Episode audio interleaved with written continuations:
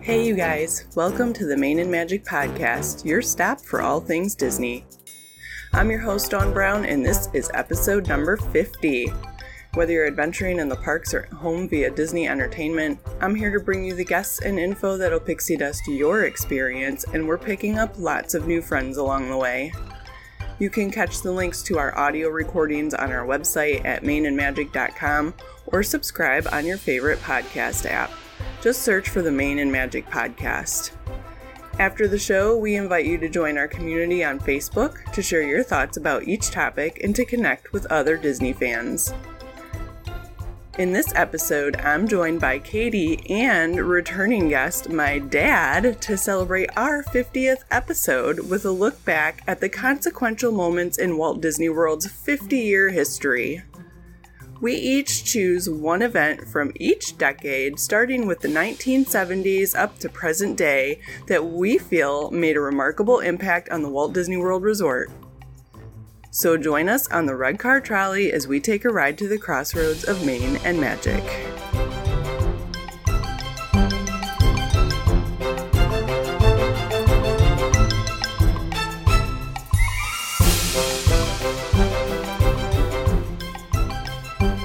Welcome aboard, everybody. Come on up and grab a seat.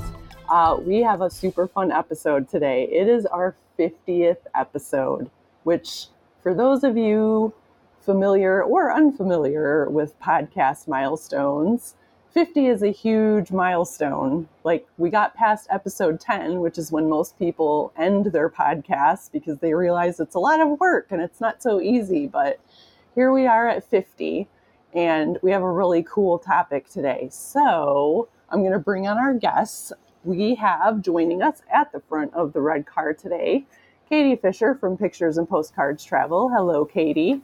Hello, Dawn. Hello, everybody. And a returning guest, my dad, Dale. Hey, Dad. Good to be here.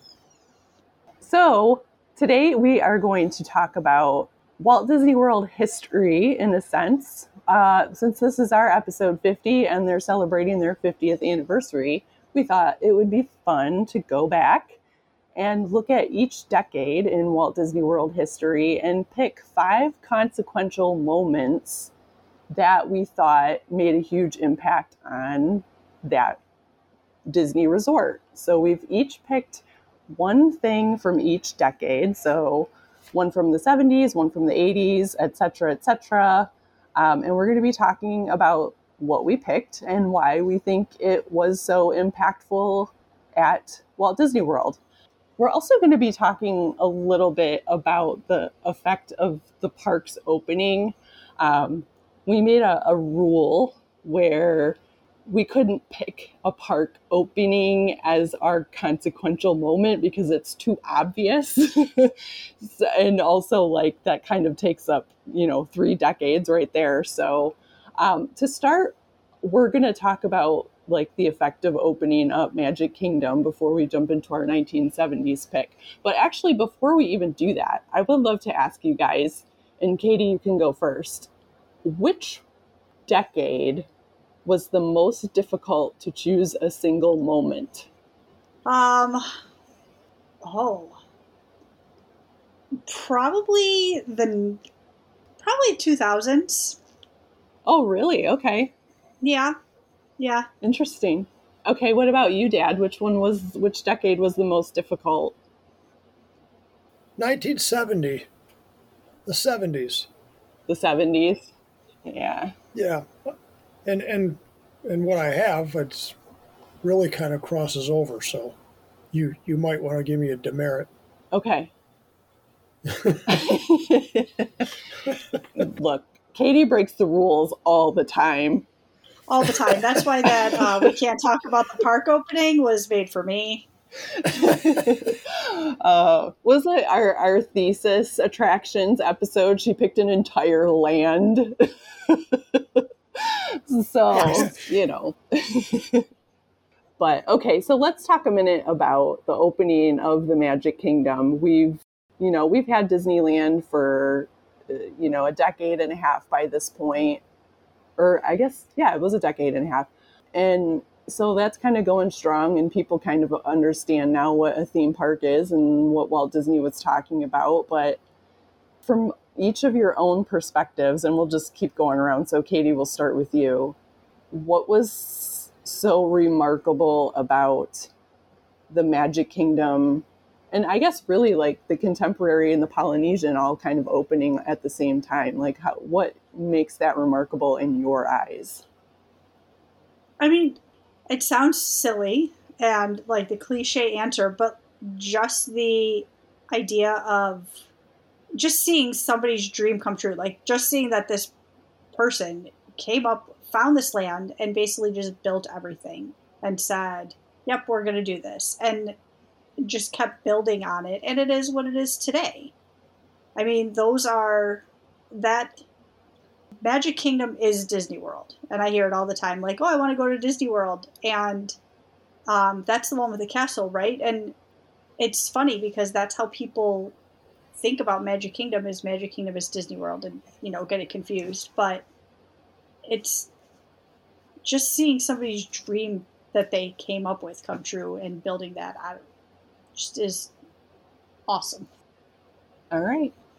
Good answer. How about you, Dad? What do you like? What comes to mind about it being remarkable? Because you're the only one of us who's been it, who was there in the '70s. yeah, yes, I was alive during all of this, and like real estate, it's location. Uh, this made East Coasters, people from Michigan, Ohio, Kentucky, Tennessee, California was a long way away and this is before everybody jumped on an airplane like it was a taxi cab. So Orlando, it became not always affordable, but reachable. It was a lot closer to your neighborhood. And I think that that was the big significant thing was having having it somewhere where really a great majority of people could get to. Yeah, I agree.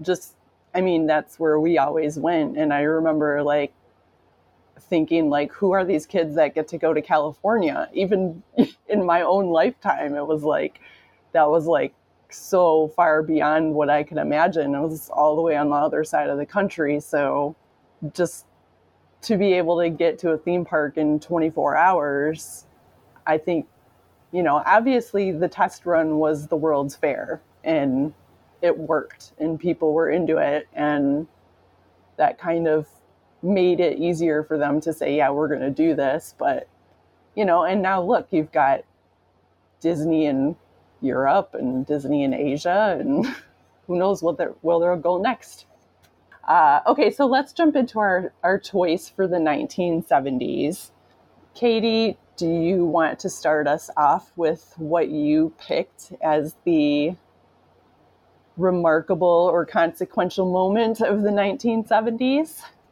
So for this one, I'm going to let Dale go first since he was the one that was around for the opening of the 70s. So let's. I want. I'm interested to hear what he has to say first, and then then we can go back around. Oh sure, let's pass it on. okay, this was this is the one thing that was somewhat a crossover, but when I was there in '78, we had the adventure books, e tickets, D tickets, you know, A tickets, which t- nobody ever used. Um, there's a lot of those left. And right after we left, they started experimenting with you on weekends only. They had special passes where um, you just pay the fee to get in and you can go anywhere you want on any ride you want. They didn't make it official until like early 1980s but it was the experiment the first experiment of that kind because every fair you went to you got tickets. This was the first time anybody said you know you pay this price at the gate and you can go anywhere you want. So it was late 78 it might have been 79 when they started it but they were only doing it on weekends for the first year or so and then um, remember my sister telling me about it. She said, It's cool now. You just buy a ticket. You don't have to carry the book around. You can just go wherever you want. So you didn't have to, you can, you can go on the same ride multiple times without using up all your tickets, which was another real key thing. So that was the that was the one thing that stuck out in my mind when I started. Boy, it's, it's amazing when you start thinking of things what comes back. But but that I think really really set things up. It made them different than every other park. Every other park was still giving out tickets. That is such a good answer. I literally did not think of that. Wow. Yeah, because they officially moved over to like what they called like the passport when Epcot opened. Right. And they were experimenting before Epcot opened and, and also at Disneyland. And then when Epcot opened, they just went they just went to that one you pay a fee to get into the park and you can do whatever you want and you don't have to worry about tickets and buying more tickets and all of that stuff. So, oh, that is such a good answer.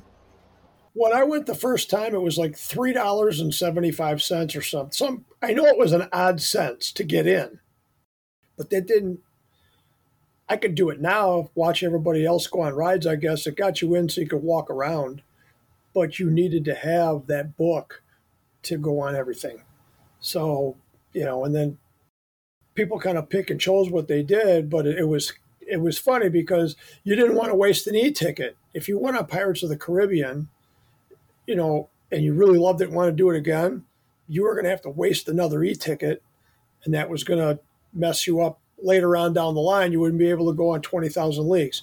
This opened it up to you know, depending on the crowds, you could do everything four times if you felt like it. Oh, so good. Katie? Man, that is a good answer. Um, so I went with a 1974 attraction show. Show. I went with the Hoop-Dee-Doo Revue. I, wow. It, it, did you see that one coming? No. um, so the Hoop-Dee-Doo Revue is considered one of the longest continuously running musical musicals in American theater history. I can remember seeing it in 1993 when I was 11, and it's at Fort, Wild- uh, Fort Wilderness in Pioneer Hall for anyone who's not familiar with it. And my dad had the old school video camera, right? Videotaping the show. And of course, you videotaped everything. I mean, we were there for 10 days, 11 days, and we had about 300 hours of videotape for the week. You know, everything was videotaped. Um, oh yeah, everything. Like shout oh, out dads. yeah. Um, but it's funny because like going back and watching the video when we got home, my dad's hand didn't sit still. Like the video, it would make you seasick watching it now because he was constantly just shaking from laughing so hard. And being 11, I didn't get it. Like it was it was fun. We got we got cornbread, we got strawberry shortcake, like woohoo. It was delicious. Um, but as I got older and we watched it, it was hilarious. Like I got it. And you don't you don't appreciate the quote unquote dad jokes in the show when you're 11 years old. Seeing it as an adult, it was hysterical. It was the best thing ever.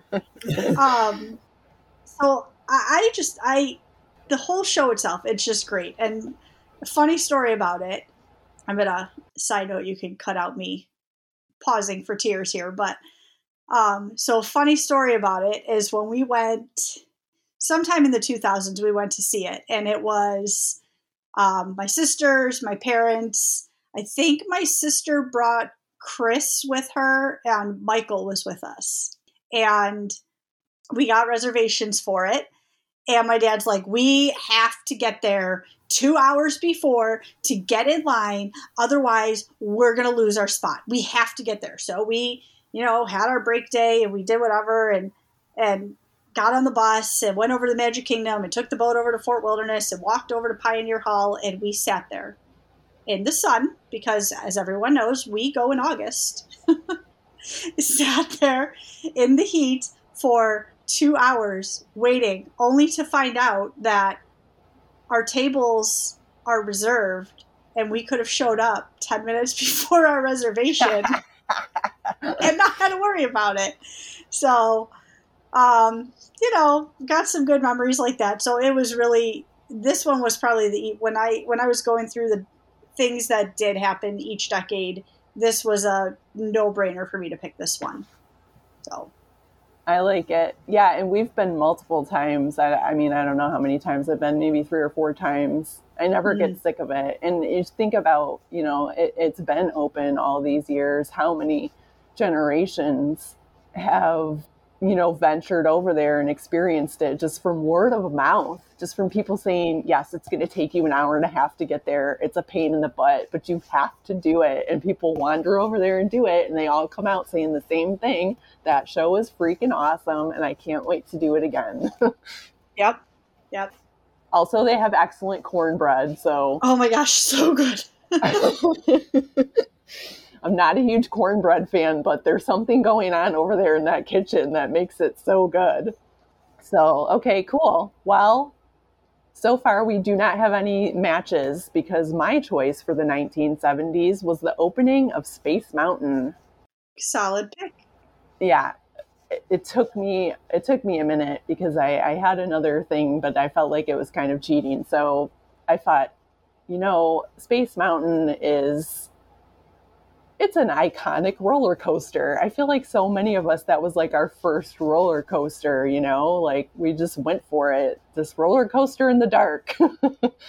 but it opened um, in 1975, and this was a big deal too because they had been trying to work on a space themed attraction like thrill attraction when Walt Disney himself was alive. And he sort of pitched this idea, and they finally were able to make it happen. And so Walt Disney World has the first Space Mountain. All of the other Space Mountains that exist out there in the world came after ours.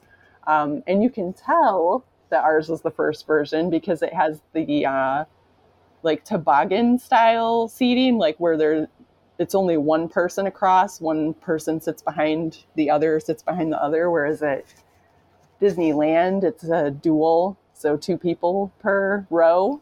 So they kind of upgraded it for Disneyland. But this was a big deal because this was the first thrill ride, like really, at Magic Kingdom. So they had a huge, in the first few years that Magic Kingdom was open, like they did okay on attendance, but this is like this attraction brought people in in droves and they made a huge deal out of it. They had this big dedication with the chairman of RCA, which was the sponsor at the time. Uh, the CEO of Disney at the time was Donn Tatum.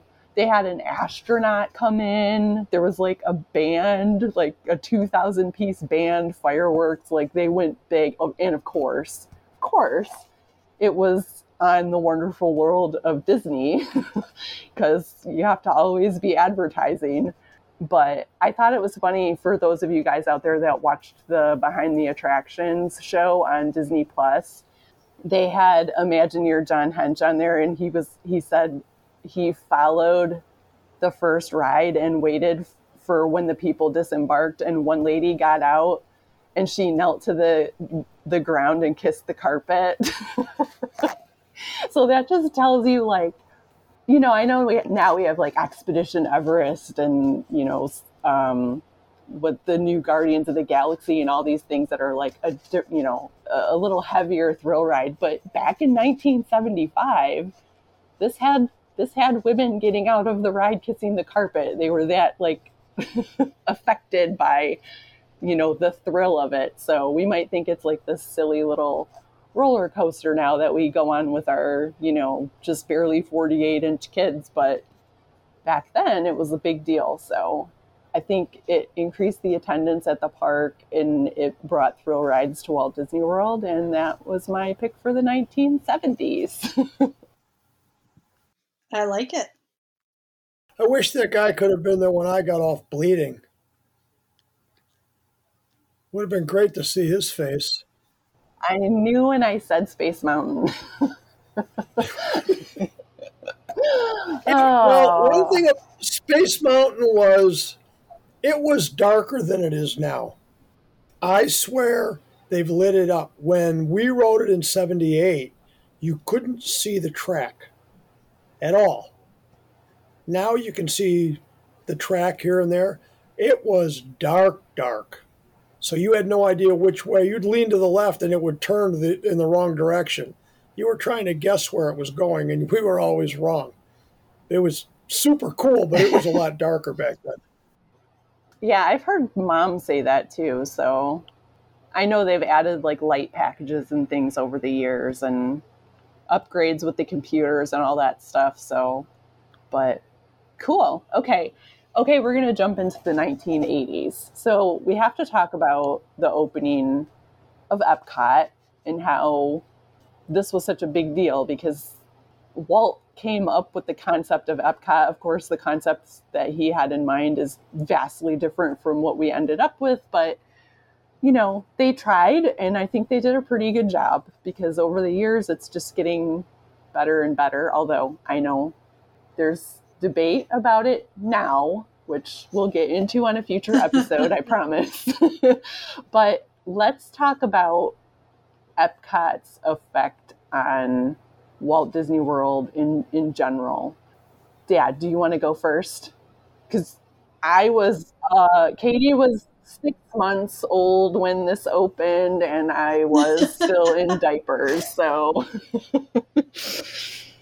this made Disney World a destination unto itself. Um, when you have one park, like people went out to California to Disneyland, they went to Disneyland for the day much like people go to an amusement park for the day. Uh, they were in California, there were other things. You go to the beach one day, you do this, you make a whole vacation out of it. But this made Disney World a destination unto itself. You could go there for a week. You could take four days and split up because Epcot has two sides. And with the Magic Kingdom, you could easily fill up four days and have a couple days at the resort pool and everything. So I think that it now made it when people were looking at going from Michigan or Ohio or New York or whatever, they didn't have to say, okay, we're going to go to Disney World and then what are we going to do? You know, you're not going to drive all the way down there. Then what are you going to do? Well, now you're like, all right, we've got we've got the hotel with the pool. We've got two parks. It's going to take us, you know, if two days. We'll go crazy one day and then go back another day and do the ones we really liked again. So I, I really think it it opened it up, and obviously every park coming after that expanded on that. But I think this really put them to where they were different than anywhere else. They didn't have to share the crowd with anyone else. True. The only other thing around was Cypress Gardens. And I went there before they closed it it was kind of lame and cool all at the same time. oh goodness. Okay, Katie, what is it? What do you, what are your thoughts on like the opening of Epcot and how that affected Disney World? I I agree. I like that it, it definitely did become a destination. It became that that place to go. Um, I 100% agree with what Dale said. I like that it I mean, and even how it is now, hmm, how it is now, minus the past two years of fixing.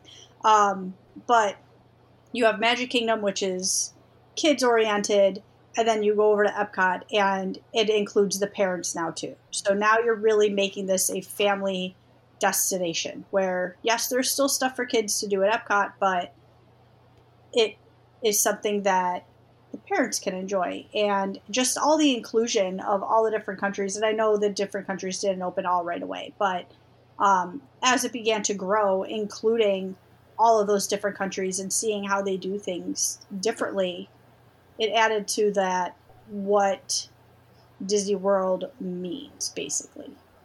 And don't forget river country was there too. So now you've got you know like you said the hotel. You can hang out at the hotel. You can go to Magic Kingdom, which now I think generally considered a day and a half or a two day park, as well as Epcot. So you've got all these different, you know, three different parks technically to go to, plus your hotel, plus there was also a shopping village at the time, although it wasn't very popular. But um, yeah, I think Epcot had a lot of issues in the beginning, but they eventually found their way. And I do think that it gave them an opportunity to show that they could go just beyond what had been seen at the World's Fair. Like they could go bigger than that. I think we all love Epcot in our own way, which, like I said, we will be talking about on a future episode. okay, so let's jump into the 1980s. Katie, do you want to keep going in the same order? You want you want Dad to go first? Yeah, that's fine. You can go first. Okay, Dad, you can go first and tell us what you picked for the 1980s. Big Thunder Mountain Railroad. There was they only had one roller coaster in the park. Uh, that end, there was nothing there. Pecos Bills, and then you know you would literally run from the Pirates as fast as you can and make a button hook around to get to the next ride, which was way over there, or the next attraction. Uh, and I think when they put Big Thunder Mountain Railroad in, it anchored that corner. Uh, great for crowd control, another ride. The lines were two hours long for that. It's not a big coaster, but uh, people loved it. Uh, and, and and not long after Splash Mountain came in, well, actually, it is quite a ways longer for Splash Mountain in uh, California was before here, but but that made a big difference. But I think because that gave them two two roller coasters, and it put something in that corner to make that corner worthwhile. I, I think that was probably the biggest thing that they did in the park for a while. Yeah, uh, Big Thunder Mountain opened late 1980. I actually looked yep. this up yesterday because I I couldn't remember if it was still in the 70s. But yeah, it was late 1980, and then uh, Splash Mountain was like 89, I want to say. But yeah, like there, it just ended there. Like the park just ended.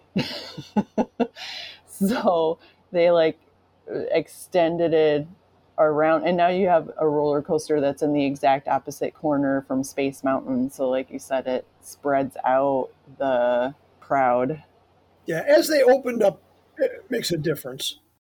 Okay, Katie, what about you? What did you pick? I went with the late 80s, 1989 to be exact, uh, the opening of Pleasure Island. So, Pleasure Island, as we all know, insert sad face emoji, is closed. um, but it was in the then downtown Disney shopping area, and it was the entertainment, and I I really liked it. I mean, even when I believe we went the first year in '93, we had to have.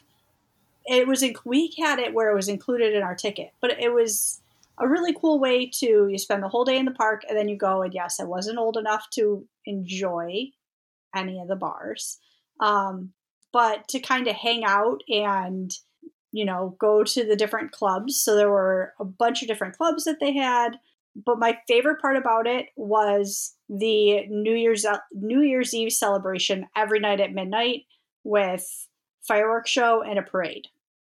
And I just thought it was awesome. And everybody loves the Adventurers Club.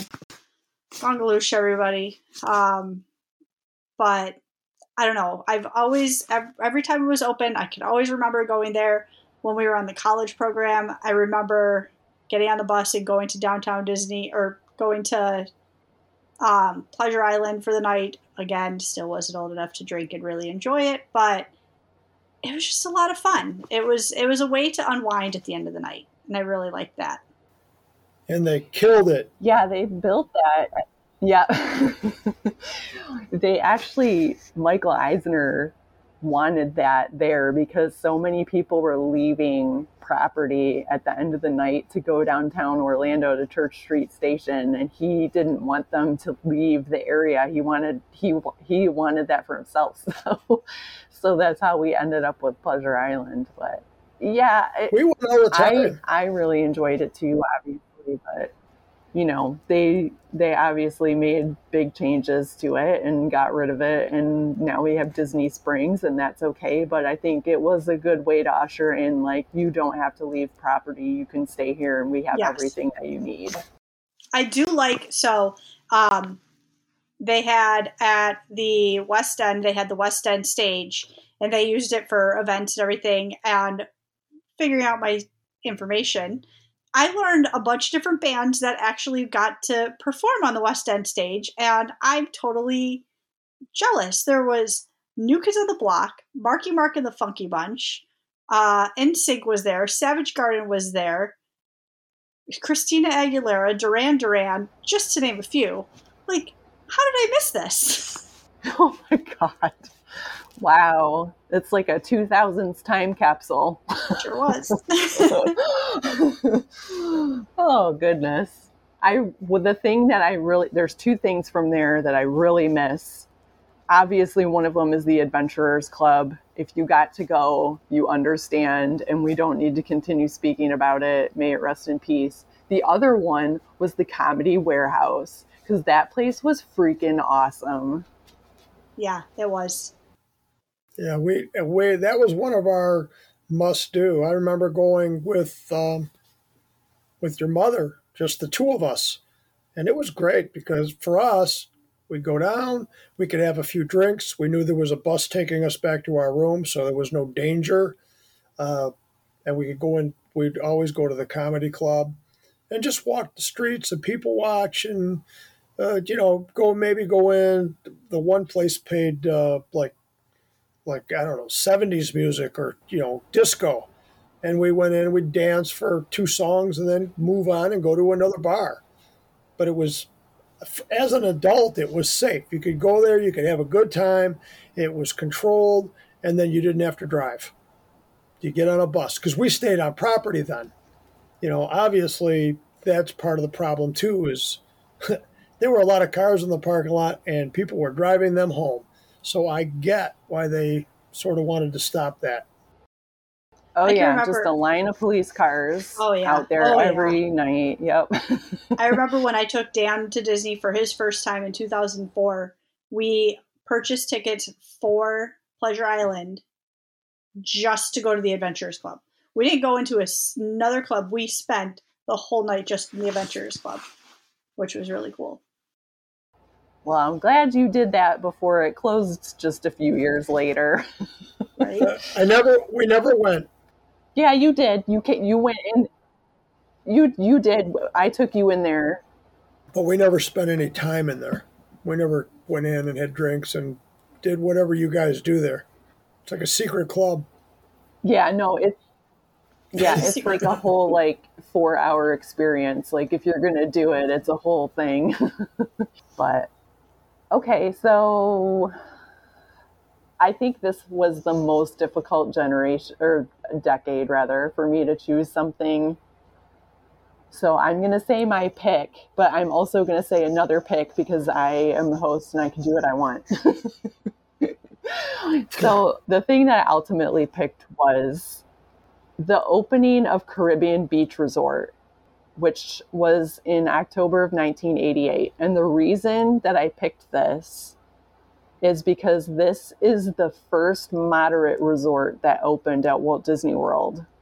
So, up until 1988, only deluxe resorts existed except for Fort Wilderness campgrounds.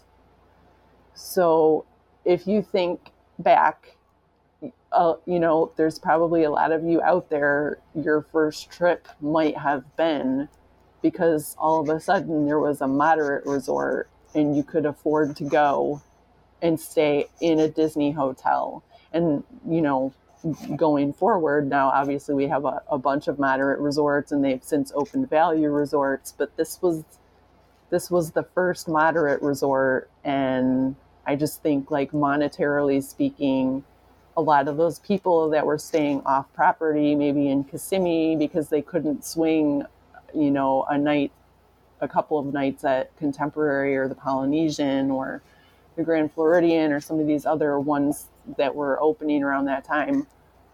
Now all of a sudden they could stay in a Disney hotel and it kind of changed the game for Disney going forward. So that was my pick. But I do also want to mention because Katie, you'll appreciate this. Mm-hmm. In the 1980s is when the Disney College program started. that was almost is my pick. obviously a huge, remarkable, consequential moment in the history of Walt Disney World because thousands and thousands of Disney College Program kids go through the parks every year now and are writing that on their resume and saving Disney a lot of money because they don't have to pay for health insurance and they also don't even really have to pay you minimum wage. So it's you know would you work three from three jobs when you were there? yeah. Just about. We're not going to talk about how I had other jobs besides my college program job. but um, yeah, so I did. I did just want to mention that. But yeah, no, I think the opening of Caribbean Beach Resort was huge. Made a huge effect on on the property going forward. Well, our first trip was at a quote moderate, the Port Orleans, and and when you're when you're trying to take a family of four down there, moderate isn't that moderate. it's still a lot of money. Yeah. oh yeah, for sure. But you save on a rental car. There's ways that it makes up for itself a little bit, but it, it's a little bit different now. There was a lot bigger price differences back then than there are now between the moderate and the deluxe and the value. But yeah, so that was my pick um, for the night for the 1980s. Okay, we're going to swing around to the 1990s. So obviously, we have two park openings. Well, actually, the studios opened in 1989. So, like, just on the verge of the 1990s. So, before we jump into the 1990s, let's just talk about the opening of the studios really quick. And what was your perspective on that? Were you guys surprised? Like, oh my God, they're opening a third theme park? Or, you know, what were your thoughts about them opening Disney MGM Studios in 1989? Dad, you can go first. Uh, well, when we were in California, we went to Universal. So when they had announced that they were going to open up this MGM Studios at the time, um, I thought, all right, again, again, Disney doesn't want to leave any money on the table. They don't want you going anywhere else. This this was a big thing, and so many people are, you know, involved in movies. You know, I mean, entertainment's a big thing. So we went there, and we went. You could go in and actually watch them do animation. They had all sorts of tours. Um, some of that stuff I think has been stopped, but. Um, but when they opened it, it was that was one of the one of the ones we wanted to go to as soon as we could get there. Because I'm kind of a movie guy, so I was really interested to see how they uh, put this together. Katie? I, I agree. I agree with the whole universe. You know, you're comparing it to Universal, especially now in in Florida. You have Universal, so why send somebody to the movies when we can have the movies? Um, but I do like that it it basically started bringing more of again the whole world concept. So now you have the magic, you have the fun, you have for kids, you have the world, you have the different countries, your future, and now we're bringing the movies into it, and you're kind of getting this whole glimpse of these are all things that make the world work in a sense.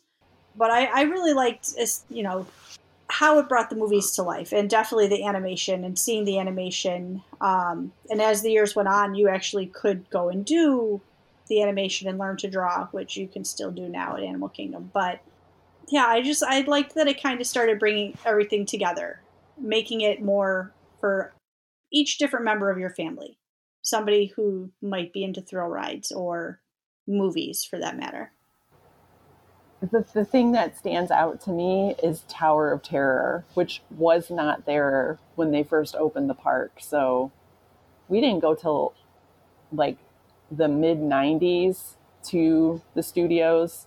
So Yeah. when the first park or when the park first opened, Sunset Boulevard did not exist. So just imagine when you walk in the entrance and you're walking down Hollywood Boulevard towards Mann Chinese Theater, that road that goes down to the Tower of Terror wasn't there. It was woods or swamp or whatever. um, and it was considered a half day park because about the same time, really just a month later, Typhoon Lagoon opened. So they thought, oh, people will go to Typhoon Lagoon for half the day and then they'll go to the studios for half the day. And they wanted it to be more of like an operational studio where they were going to film movies and all this stuff. And then people were going there thinking it was going to be a full day park and they were kind of disappointed. so then they built out Sunset Boulevard. But I remember like seeing the commercials for Tower of Terror on the TV and just like wanting to do it so bad. And and of course the Tower of Terror billboard that they had on the side of the road, which they shamelessly just took down, is so sad. but so that's like what stands out to me the most. But I did love that park, like the way that it was when it first opened, even though it was.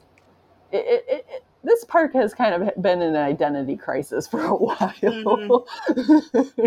but I think in my mind, like it's crazy that they had two parks and they opened a third park. So go Disney, I guess. Just keep building out as much as you possibly can. Um, okay, so let's jump into our 90s picks here. I'm super interested to see what everybody came up with because this is kind of when I start really having very clear, vivid memories of Walt Disney World and same. I have more opinions about things that have happened from this time on. So, uh, Dad, let's start with you. What was your pick for the 1990s? Hi, this is this is because I'm a dad and I always paid the bill. Um, All Star Sports Open, that was the first one. Value. So now you don't have to go every two years, you can afford to go every year. Um, I kind of have a caveat to that because we've stayed at a lot of resorts there. We've jumped around, just some some expensive, some value. We've stayed at I think All Star Sports, All Star Music, um, All Star Movies, Pop Century, but they also started at this in that time length of stay passes. So if you got to your room at three o'clock in the afternoon on a Monday, you could go straight to the park for four or five hours before they closed. And if your flight wasn't leaving until five, you could go to the park until two in the afternoon and still make it to the airport. Uh, so, and and that was for somebody who was traveling with a bunch of kids and family and all that um, the value parks and that length of stay really made it where when somebody would tell me Disney's expensive, I'm like, you've got to get your calculator out. You don't need a rental car. You're staying right on property. Everything is there. Once you're there, you don't have to just stop thinking. You go to breakfast, walk out, get on a bus. They're going to take you somewhere. Get off, have fun. It's and there's no break in it now with the length of stay. So that was those years were, I thought, for us, probably the best vacations, the easiest. Dang, that's another good one. Mm-hmm. I didn't even think of that, like in terms of this, but yeah, I want to change my answer. I know. Like the stays were definitely the way to go. They were the best thing ever. It was a sad day when they got rid of those. And, and I still don't understand. Uh, if I go in at three o'clock in the afternoon and go on three or four rides, chances are we end up in the Emporium, and my wife and kids sucker me into spending 150 bucks. I don't see where it cost them anything to end that. But I do understand crowd control and a lot of people in the parks. So maybe they need to build a sixth and 7th mm-hmm. Just a suggestion.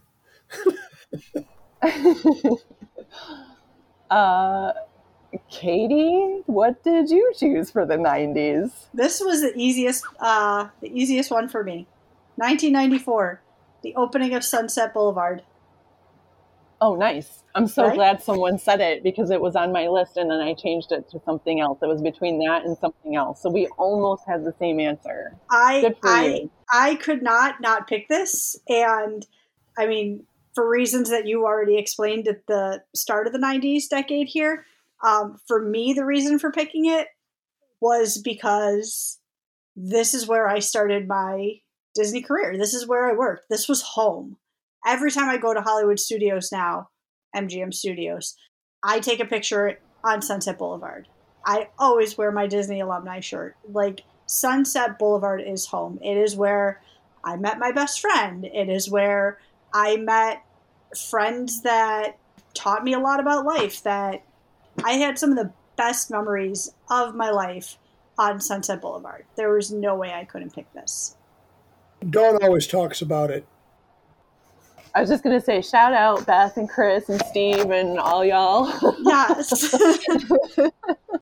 definitely. I mean, and you have there was so much to Hollywood to so you know we did food and beverage, quick service. You're in Hollywood Scoops where you are taste testing, quality controlling the cookies and cream ice cream to so funny story. That was not a thing. She's making not, that up.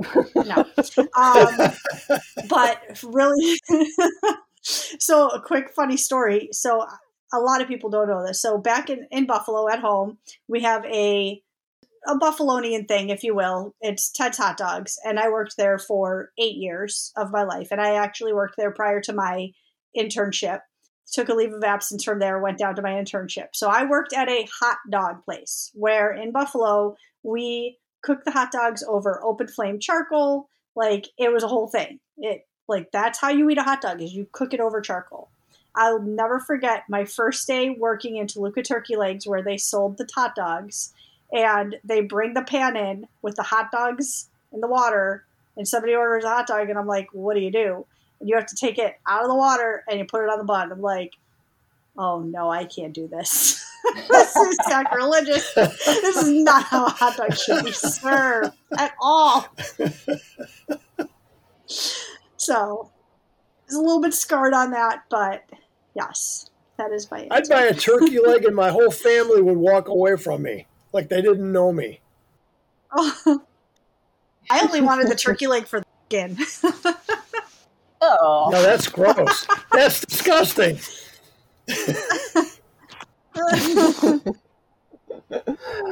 oh my goodness. Okay. Well, I'm glad somebody picked that because that was a big thing. Big park expansion. And it's still very iconic. So, okay. I picked the Millennium Celebration. Very nice. So, this I mean, it started in the 90s. It started October 1st, 1999. It bumped itself into 2001, but it started in 1999, so I can pick it. uh, That's fair. That's not cheating. To me, this this stands out to me very specifically. It, it was really happening in all four parks, but mostly it was happening in Epcot. Like they had like very little things in other parks, mostly like merch you could buy with the 2000 logo on it. But this was really happening at Epcot. And to me, I feel like this is when Epcot really started getting its stride. Like it kind of started really discovering who it was. I, it just kind of brought everything together in a very cohesive way. So, Illuminations Reflections of Earth was the best show ever at Epcot. And I think, you know, there's been different versions of it since the one for the Millennium Celebration, but they're generally pretty close to each other. And from what I've heard from people that have seen Harmonious, Harmonious is great, but it's not Illuminations Reflections of Earth. so just the messaging in that show and like the music and they had done surveys and people said that that was their favorite experience at Epcot. So like they nailed it because people were going to the park and they were having a great day and then they had this show at the end of the day and people were like oh my god that was we had all these amazing experiences. But the thing at the end was the thing that like you know cemented it in for us so to me that just kind of like brought everything that epcot was together into one thing and i feel like you know they had the kid KidCot things going and it was just like it just became it went from this park where there was like separate things, like you go to the Living Seas, you go to Communicore, you go to Test Track, you go to. It went from being all these separate things to like very threaded together and intertwined. Like it just, to me, it just brought it all together, and it was super interactive. The Tapestry of Nations parade, oh my god, like I know they do not. I loved that. Epcot World Showcase has the same problem that Animal Kingdom has, where it's like you want a parade, but also you don't want a parade because there's no room. Like there's just not enough room for a whole parade. But that parade was so good. The puppets were amazing. In fact, the guy who designed the puppets for that parade, uh, his name is Michael Curry. He also designed the puppets for the Broadway show the the Lion King Broadway show. So like master puppet designer guy. The music from the parade, just everything. Like I just felt like Epcot was like it discovered itself during that celebration and I feel like that changed people's perspective of what Epcot was going forward. And since then, you you can see like the crowds have gone up you know, and also around that time they started doing the festivals like Food and Wine Festival and Flower and Garden Festival. So it, it was just like you have all of these extra things now and people are starting to understand what you're all about and like that they can have all these different experiences there and it made it more of a destination when it had kind of been struggling for a while so that was my pick I have two other things from the 90s that were, most people don't even think about it. But um, when Disney acquired ABC, which got them ESPN, I mean, I own Disney stock. That was that was something that was at the time, uh, you know, when a company that owns amusement parks can buy ABC for 19 billion dollars, a lot of people sat up and said, "Wow, the mouse has that much money." So that was rather significant for the company. And then the other one, which uh, to get thousands and thousands of mail, um, this is people weren't doing a lot of emailing; they were actually mailing letters because you closed a ride caught everybody off guard. It was on the news. It was on the news. Yep. I mean, you know, and what, what ride, ride Katie? Close? What ride is it? Haha, just kidding. Mr. Toad's Wild Ride. I know, I know. She knows. They literally, they got thousands and thousands of letters, and they were, they, it, it they were at, somewhat confused about the whole thing. They stuck it out though. They got rid of the ride. I mean, they, they had their vision, but um, but I think it woke them up to the fact that you know, to some people, you're just more than an amusement park. This isn't just about rides; it's about memories. Which you know, it it puts. Disney and ironically, about half of those letters were from Michigan. Oh yeah, yeah, there were a few probably. What were you saying, Katie? I said about half of those letters were from Michigan, right? Yeah. For shame. Dishonor on you and dishonor on your cow. if you know, you know. Perfect. okay, obviously, the end of the 90s, we have the opening of Disney's Animal Kingdom on Earth Day in 1998. Thoughts on that? Because to me, that was just like, wow, four parks? What? like at this point, I don't even know what is reality anymore. But I mean, we were, we had already been going, you know, the first time we went and did length of stay, there was only three parks. So, Dad, what were your thoughts? about them opening Animal Kingdom and like what did you feel like that was going to mean for the parks going forward? Well, I thought it was cool because the way they set it all up. Uh, you know, although they'll tell you it's not a zoo, it's a zoo.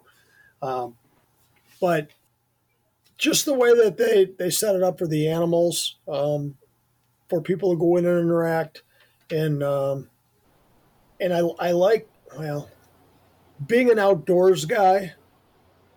I like the fact that everything they did looked like it was supposed to look. Um, you know, I've read so many books on Africa. I've now been there multiple times, but when you go, that's the thing that that Disney's always done, though. You know, if you go to their resorts and you go to the Wilderness Lodge or you go to, you know, any of them, the Port Orleans, they're really authentic in what they do. And I just thought the way they put it together, the way the buildings looked, everything was, um, it, it was great. I mean, it's it's as good as it could be. Katie, thoughts? Uh, I was gonna start with saying it's not a zoo.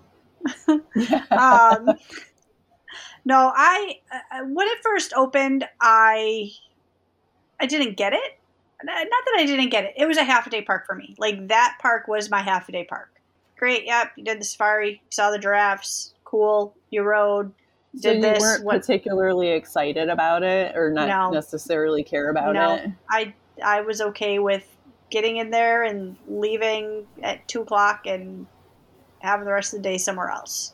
As it started evolving and the different things that there are now, I actually it's it's probably my favorite park currently.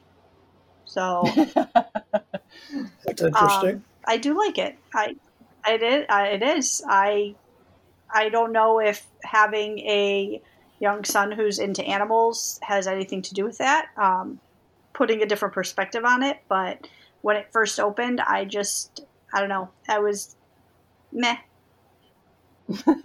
meh. It's well, obviously, I was zoo. excited about it and couldn't Yes. wait to go get a job there. Right. but no, I, I really was. I, I remember thinking, like, oh my God, a fourth park? Like, what is going on? Are they just going to buy up all of Orlando? you know, and I know they have still a ton of land that they can build on, but it, it just seemed like outrageous to me. Like, my God, have you ever even heard of such a thing? That's crazy.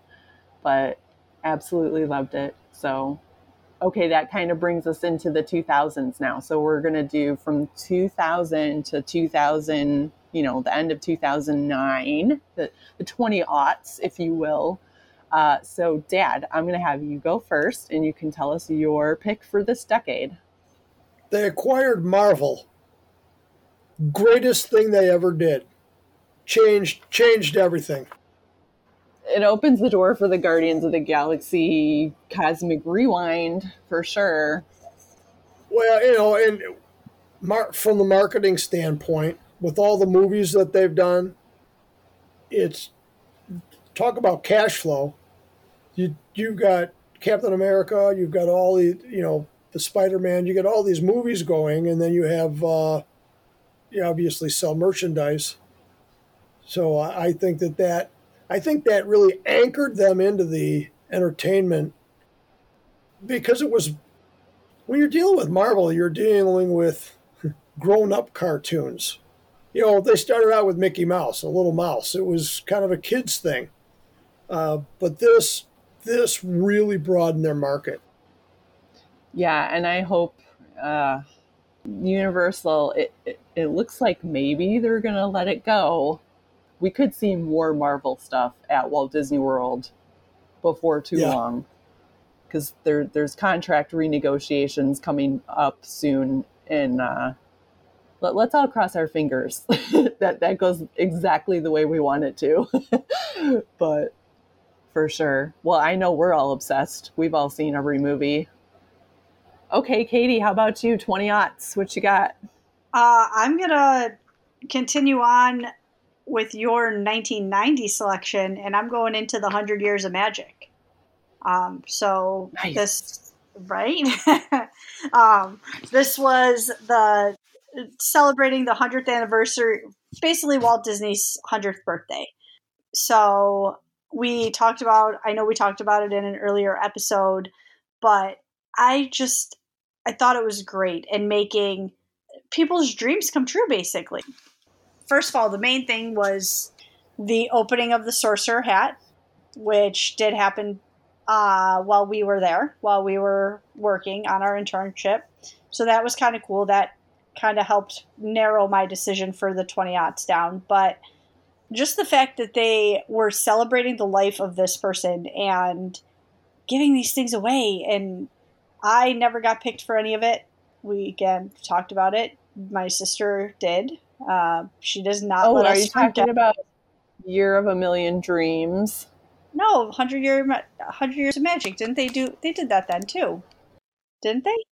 No, they did more. I know they did some interactive things. Oh, you're right. Like I think maybe Pal Mickey. Yeah, Year of a You're Million right. Dreams. But no, that's still you're still in the right decade though. I I want to say that was 2006, 2005. We did an episode on it. Yes. Um, I can put it in the show notes. It was one of our earlier episodes, but yeah. It, well, it's hard to say what year it was because they kept extending They it. kept extending it, right? But- Which but and then they extended this too. 2005, 2006. But yeah, no, that's such a good pick, though. Well, really, both of those. Right. I, you, you can So, pick both of those. Well, I pick both. I picked both. Okay, I pick both. Um, but the different parades that they had for this, and then going into the celebration, all of that. So, Tapestry of Dreams was Tapestry of Nations. Loved that. That music from that show lives on in my head. I love it. Yeah.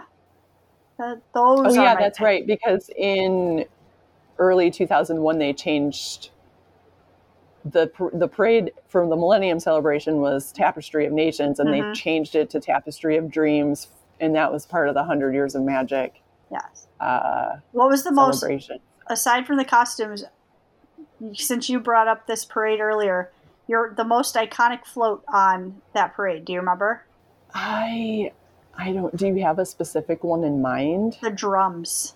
The drum on the wheel, where he just kept playing the drum as the wheel went around. Yeah, that drums was cool.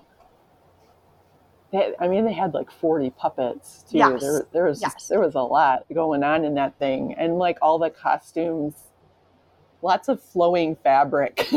Yes, I remember was. lots of flowing fabric, but yeah, no, the drum the drum thing was really cool. Yeah, no, those are good picks. Hundred Years of Magic, which was centered at the studios, and yes, they put the hat up. I have pictures of them building it hmm and that's when they they opened um, One man's dream. One Man's Dream. Yep, and Michael Eisner was in the park a lot that year.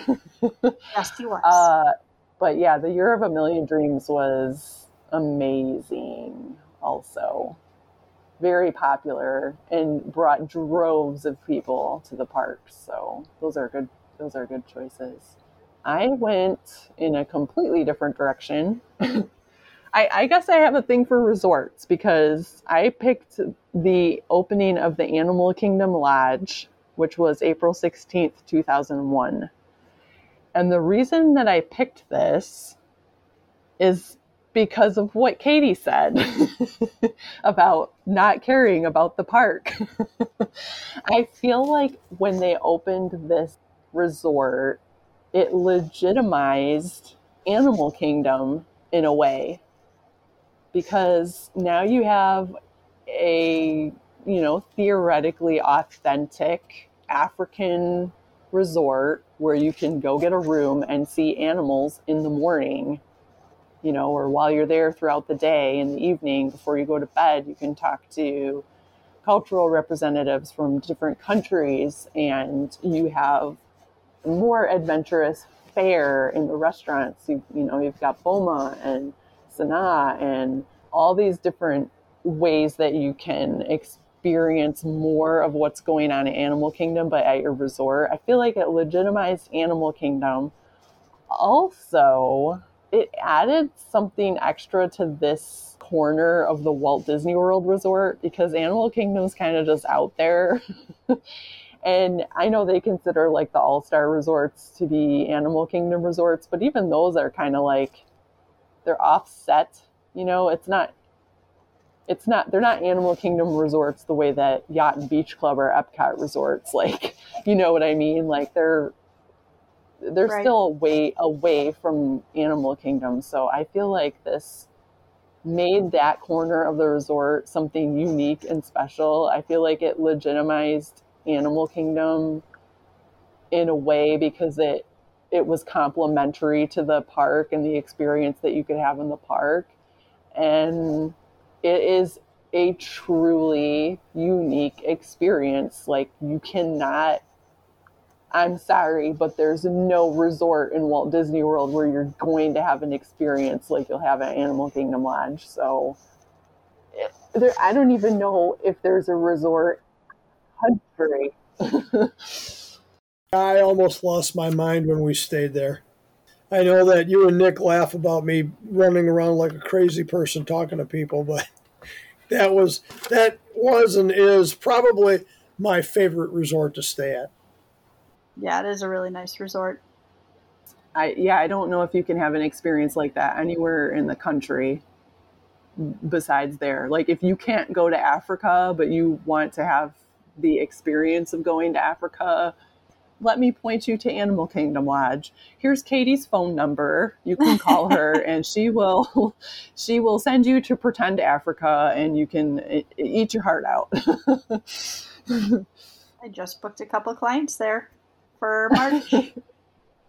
so this brings us to the sort of present decade. So we're going to go from 2010 to present. This is our, our last thing. Uh, so, Dad, we're going to start with you. We're all going to match. Did you pick for this?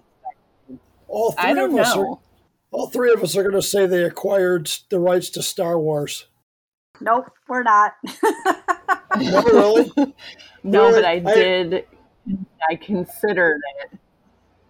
That with with as an add-on to Marvel, that makes them really a powerhouse.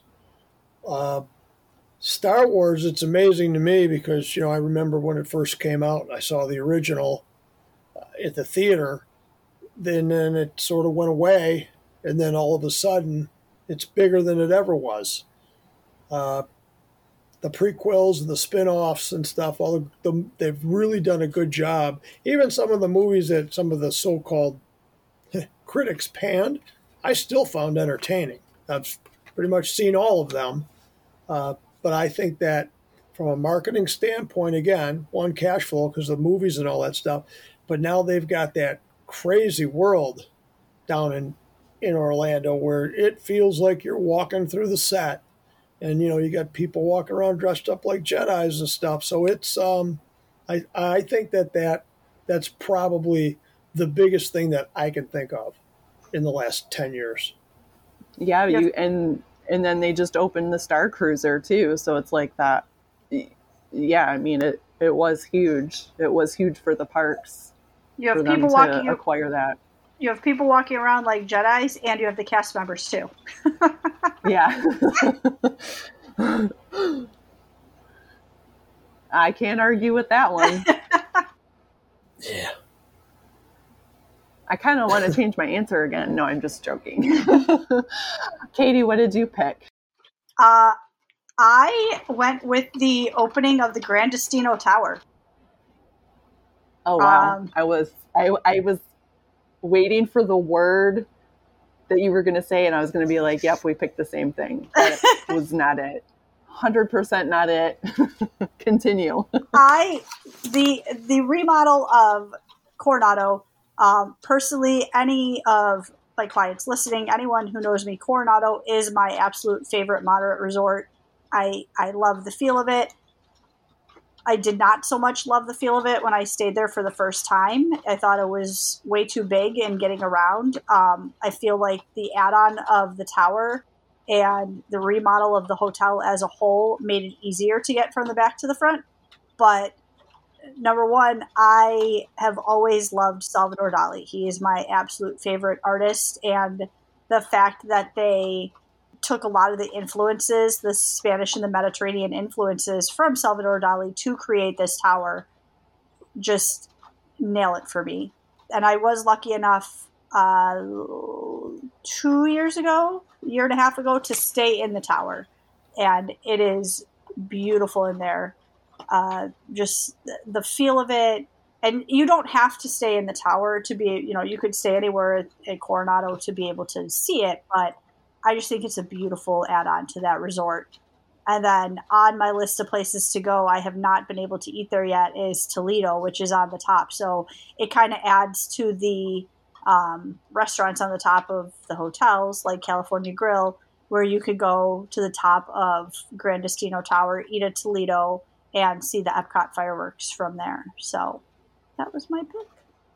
And they did pick the name based on the uh, Salvador Dali collaboration short Destino, which I did watch for the first time a couple months ago. I've never seen it. It's interesting. Uh, it's it's a very it's it's it's interesting. well, you've got two very interesting guys making it, right? Shorts are always interesting. Yes, they are. Do you have the book, Katie? The Destino book by I David. Bossert? No. Oh man, you need it. And there's also a Disney Editions book called what is it called? Oh, it's just called Disney and Dali. I'm like looking at my bookshelf right now. I have both of them. They're super they're super awesome. I can put links to those in the show notes if anybody is interested in checking them out, but yeah, there's a lot of history behind the design of that resort and the, their the Disney and Dali connection. So We stayed there one time. yeah, but you stayed there when it sucked. Yeah, you stayed. Yeah, I didn't- When, you I- probably stayed there when it sucked. I mom liked I, it. I didn't like it. Well, it was a convention center, and then when you're there and there's a lot of business people walking around in suits and stuff, it gave it an odd feel for you being there in shorts and flip flops on your vacation. So I didn't, and then I wasn't really happy with the way the food court was set up. But that was just me. Yeah. You know, Well, and that so different. the that's the one thing and um, learning about the tower and the history and um, for for me why they built it one of the main reasons that they did build it is because coronado is a convention center and they did realize that there were a lot of business people walking around and also business people that are maybe staying in ranchos which is in the back of the resort so they're having to get to the convention center which is at the front of the resort in their suits and Florida, rain, not a good combination when you're supposed to be looking professional. So the reason one of the reasons that they did build the tower is they connected it with the convention center. So now if you are going for a convention, you do have the option to stay in the tower and you actually never have to step foot outside to get to the convention center. So now it's a lot a more hidden, if you will, that there's all these business people walking around. They go down the elevator, they walk the little hallway past the old check-in desk um, because now the check-in for all of the whole resort is in Gran Destino Tower. So you walk past the old check-in desk, the gift shop, and you get to the convention center, and you're never outside, and no one's none the wiser that you're there for a convention. I'll allow it. I'm joking. of course.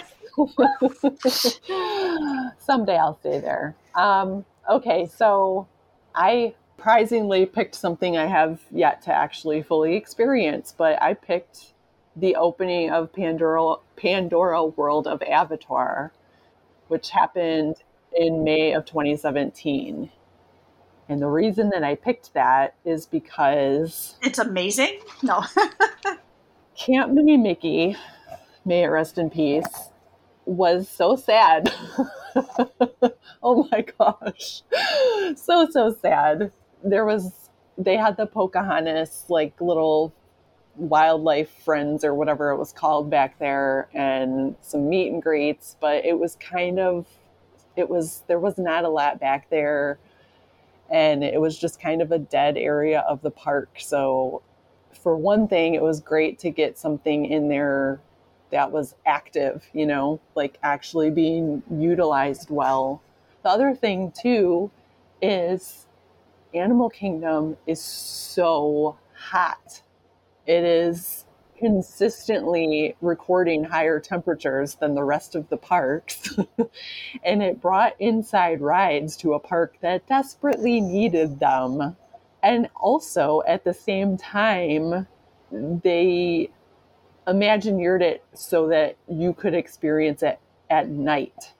So now you have Animal Kingdom, which was closing between 5 and 7 p.m. every night, depending on the time of year, opening past sunset, which you can fit a lot more people in the park. Like you're entertaining people for a longer period of time. So they're not necessarily leaving to go, you know, they're not leaving at five and going to Epcot and bringing all of that congestion to the other parks at night. There's a reason to stay now. Like you're eating up a lot of of your audience. So I just think that that made a huge difference for the flow of that park, for the attendance of that park, for the output of that park in terms of, you know, merchandise and food and all that stuff.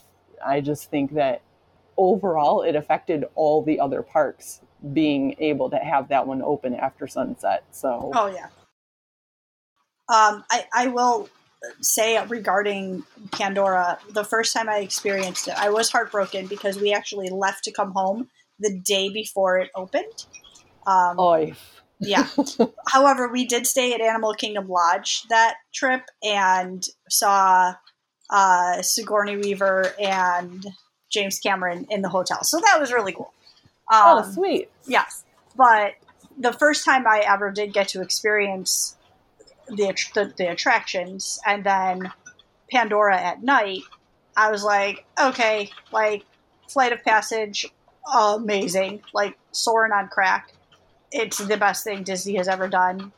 Personally, I think it's better than Rise of the Resistance. I will fight anybody on that. But seeing Pandora at night, and I had a young kid at the time, I was like, okay, well, this is really pitch black and it's just neon stuff, and I don't get it. I had never saw Avatar as big of an Avatar, as big of a movie Avatar was, I didn't get it. I came home, I watched Avatar, I get it now. It if you've seen the movie, you are brought into that movie with Pandora at night. It is just I feel so amazing. sad for you that's one of the few movies that I've seen twice in the movie theater. Really? Just when it, yeah, when when it came out, yeah. There, I guess I have a thing for James Cameron because one of the other few movies I've seen twice in the movie theater was Titanic. So and the third, um, yeah. but uh, well, I, yeah, I've seen Lilo and Stitch three times in the movie theater. That's the only time I've seen a movie three times in the movie theater. I, I was know. thinking Mamma Mia. yeah. Oh yeah, Mamma Mia. Yeah, there you go. Um, but we went and saw it like on the IMAX, like 3D, like the whole thing, and it was a freaking experience. And we were like, oh my god, that was insane. And we went back like another like week or two after that to do it again because it was just like I I need that in my life again because it was so insane. Just wow, wow, wow. But okay, let me go around here just real quick before we close out and ask Dad, did any of our answers surprise you? No. No, not really. You're you guys both work there. You have a much more intimate feel for certain little intricacies. And we were there at much different times in our life. Some of the stuff that I looked at, like I said, I looked at as, you know, the dad that's paying the bill or as an investor of, you know, I own stock and and just from a business standpoint, but um but your stuff, you know, you guys have quite a few years of working there and and that. So your your answers didn't surprise me at all. Okay, Katie, how about you? Were you surprised by any of our answers? I was not surprised with any of them. I will say, I think probably one of my favorite answers was the length of stay pass. That I missed that so much. That was a good answer. But no, nothing really surprised me. It does. It, I get it. Same thing. It, it does make sense. You know, it's. I didn't looking at it. I'm making my list. I'm going through stuff. Going, yeah, that has an impact on me. This has an impact on me. And you know, Marvel, love it. Star Wars, meh. Um, but I get why those would be answers, and those are good answers. but no, no surprises. Yeah, I feel dumb that I didn't think about. It didn't even cross my mind about the tickets. Like both of the ticket answers, the going from the tickets to the passport, like the all day passport and the length of stay, like it didn't even cross my mind. Yeah, no. oh my goodness. And nobody said like the opening of a water park. Nope. Nobody cares about the water parks. Honestly, I love water, water parks. I am sad that they got rid of the snorkeling thing at Typhoon Lagoon. That was probably one of my favorite things to do, even though the water was like 10 degrees out in there. The water parks have they have fabulous first aid stations. I bet. Oh my goodness. We could do a whole show on all the first aid stations that we visited. Literally not joking. um, okay, great. Perfect. Well, I think those were really good choices. I'm super curious to hear what other people that listen to this come up with for themselves. So if you guys are in our Facebook group, definitely pop over there. Tell us what decade and what you picked for it because I'm betting that you guys could come up with other things that we didn't even think of. So, with that, I'm going to say we're pulling up to our stop. I do want to take a minute to thank Katie for being here, even though she is in major prep mode for her big trip in just a few days. Um, if you can definitely go over and follow her Facebook page and stay tuned in our Facebook group for her daily reports on how she's doing and what she's seeing while she's in Costa Rica. Service, um, it, depending on service. Oh, service. Oh, yes, I forgot. Yep, depending on service, yes. I have and no then, idea what it's we'll like have, there. we'll have a trip review when she gets back, just in case. Um, so we can hear about the itinerary and how everything went. Um, and also, thank you, Dad, for joining us again. Yay. It's been a while since you were here. It was fun. It gets my brain going having to think of all these things that you come up with. right? we ask you on for the hard shows. But as you go down memory lane and you start thinking of things, you actually remember more stuff than you thought you would you know, more details and, and that stuff. Like I've got all sorts of details in my head of all these different resorts now uh, that we've stayed at. We, we could do just a show on all the resorts because I've been in almost every one of them. As has Katie. Mm-hmm. She's slowly building up her She's almost there. She's almost yeah. finished the resort challenge. two, two left, I think. Two, three, three now, because of Riviera. So three are left. Wow. They keep adding resorts. They need to finish out the parks that they have. But I digress. We will talk about that in a future episode. okay. Um, so yes, go over to our Facebook group, say hi, let us know what you would pick for a big, consequential, remarkable moment in Walt Disney World history. And with that, I'm going to say, see you guys real soon. Kungaloosh! Kungaloosh?